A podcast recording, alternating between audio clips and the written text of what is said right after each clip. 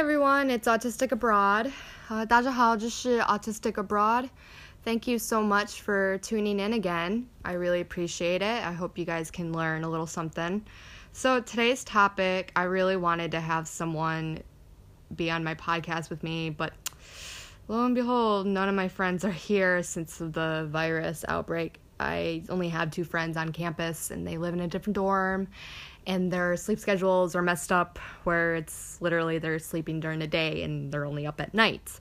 So, anyways, this topic today is something that I'm really excited to also talk about because I am always asked this question What is the big difference between China and the US? What is it that you like about China that is different in the US? I'm going to give you guys so many different examples, and you're going to probably either be jealous or you're going to say, What? Really? Or why don't we have that? Or yeah, we have that. But here's the thing though.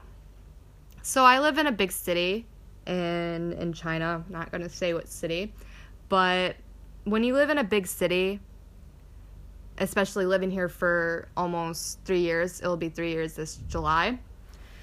You get used to the things here, and when you go home, it's totally different. The feeling is different. I am going to talk first about what is different.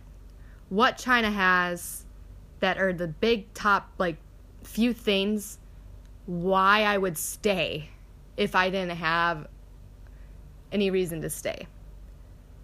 So, number one, Taobao. What is Taobao? All right, imagine this. Imagine eBay and Amazon combined as one with expedite shipping, with Amazon Prime, except, yeah, two days is fast. Imagine it being about a day and a half, maybe maybe less than, depending on where you purchase your items online. So you go on this app, you download it from the App Store, and you go and you sign up for an account. You can type in anything. It's best to use it in Chinese. So, what if I like say, okay, since one of my special interests are cacti, even though I don't know much about cacti, but I love cacti themed themes. Cacti themed things that was hard. um, for example, I a couple months ago I bought a new blanket because I really really wanted like a warm blanket, and I looked on on Taobao and I typed in um, in Chinese I typed in cactus blanket and a bunch of blankets popped up, and oh my gosh they're so cute and it's so cheap too. It depends on what you buy though. However, the issue with Taobao is that sometimes some of the products might be iffy. They might not look like you they are when you like when you see them online. But anyways, I got my blanket. It was like not even ten dollars and it's soft as heck and I, I love it. I love it, love it, love it, love it. So I can type in anything. Like name anything and I can probably find it for you. And the shipping is just so incredibly fast. Like, uh, I remember one time one of my Chinese friends wanted uh, to send my mom a gift for a presentation I was doing for this uh, parent support group, and they wanted to send my mom this, you know, this gift, right? So they have someone in in the U.S. who who is able to order stuff on Amazon. So they ordered something from my mom and they were just appalled that the week shipping from California to the Midwest was like I said as a week a week to ship. oh, and shipping is cheaper here too.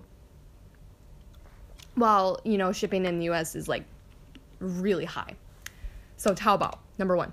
Taobao. I love Taobao. I will buy if I ended up living in China after graduation this year, I would buy everything for my future apartment on Taobao. Um, all the cacti stuff, cacti plates, uh, pillow, throw pillows, blankets, even curtains, everything you can you can imagine. Okay, Number two, Waimai? Yeah, I know I'm just throwing words here. I'm just throwing random Chinese words. What is? Why my is food delivery. Yeah, we have that in the US, right? But it's cheaper, it's faster. If you want pizza, usually you get it in a half hour with a cheap delivery fee. You don't have to tip the drivers.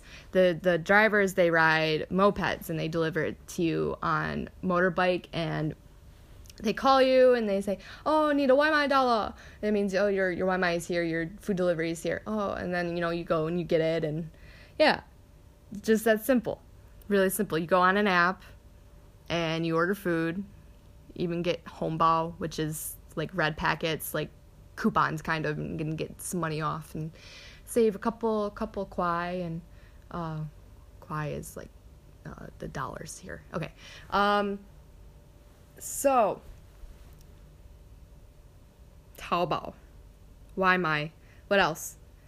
WeChat and Alipay. Mobile payments. Yeah, I know that nowadays in the US, people are doing some sort of mobile payments, right? Like Apple Pay, Google Pay, I guess. I don't know. Uh, it's been a while since I've actually stayed home for a long period of time in order to know what is new. But WeChat and Alipay, I can use, okay, no, only Taobao. You can only use Alipay. But for ordering food online to get delivered, uh, speaking of a Waimai, you also can deliver, get um, like random groceries and also buy medicine from the pharmacy to get delivered to your to your home. Um, anyways, so the mobile payments, you connect it to your card, and on WeChat you can top up money. So say I want to like top up like 200 RMB, renminbi, which is the Chinese currency. I can use that instead of like using my bank card. I just open my phone, I go to a shop and I say, "Hey, uh, you know, I'm ready." Uh, they they order my stuff up. I open up WeChat Pay. I open up my wallet. I click on the payment option and a QR code sign uh, um, pops up. So the QR code it pops up and then they scan my my phone. Then my money gets transferred immediately to where their bank account or their WeChat account or whatever. That's simple. Also, sending money to your friends is so easy. You can transfer money to people. So say someone someone owes me money. And they're like, "Hey, I I'm to trade I got the I got paid. I'm to send you what I owe you." Like, okay. Literally, they they'll just type in transfer. Um, they go to the transfer option on the chat, and then they just type in the month amount, scan scan um, your face, or if you're if you have like you know Apple iPhone X plus whatever, and then they send it to you, and then you click open, and you get it. It's it's so easy. It's so freaking easy. Like what if you know in the us what i really really hated was splitting the bill and then just what if like you owe a friend money it's hard it's hard to send them money but here like someone can just pay for the whole bill and then we all send them the, the amount that we have to pay so simple so yeah taobao Waimai alipay wechat pay oh wechat is like the instant messenger that people are using these days. Forgot to mention that. Um, something I would ask somebody what do you like better, Taobao or going to the mall? Why? Okay, this is difficult because if I really just want to buy something right away, yes, I will go to the mall. But for clothes, yes. But if it's like random like paint or drawing like like stuff that I don't need right away, I will order on Taobao because it's it's cheaper if I just end up doing that. Oh, and Chinese food. Number 4. Authentic Chinese food. It's amazing. And there's so many different varieties and I just I love it all. well, not all, but my favorites. And it's so, it's just, you can't get that much in the US unless you go to Chinatowns or you have friends that know how to make it or you know how to make it. So those are the four things that I love about China that's convenient. Um I also like the transportation. The subway system is incredible in a lot of places in China, in big cities.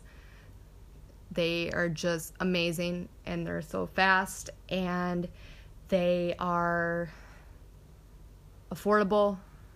Everyone can can ride on the subway and however um, it's only convenient if you're close by to a subway. Things are more spread out when you're in big cities. I'm trying to think what else to add. So, maybe just to mention one thing I'm going to I am going to miss well, actually I'm going to miss all the things that I really liked, especially Taobao, Waimai, Alipay, WeChat Pay, the food. It's going to be such a, a hard adjustment when I go home in July that I'm not going to be able to just whip out my phone, you know, and pay for the things and and someone as an autistic individual when you get so many like things added into your daily life and then you take that away, it's stressful. So I'm going to have to learn and readjust well and learn how to um, do things without my phone and learn how to be an American again, I guess you could say, because everyone calls me a fake American. And also deal with slow postage. yeah, definitely that. I am not going to like that. I do miss driving. Driving in China is not convenient, especially in big cities. Um, yeah, so I guess that's for now.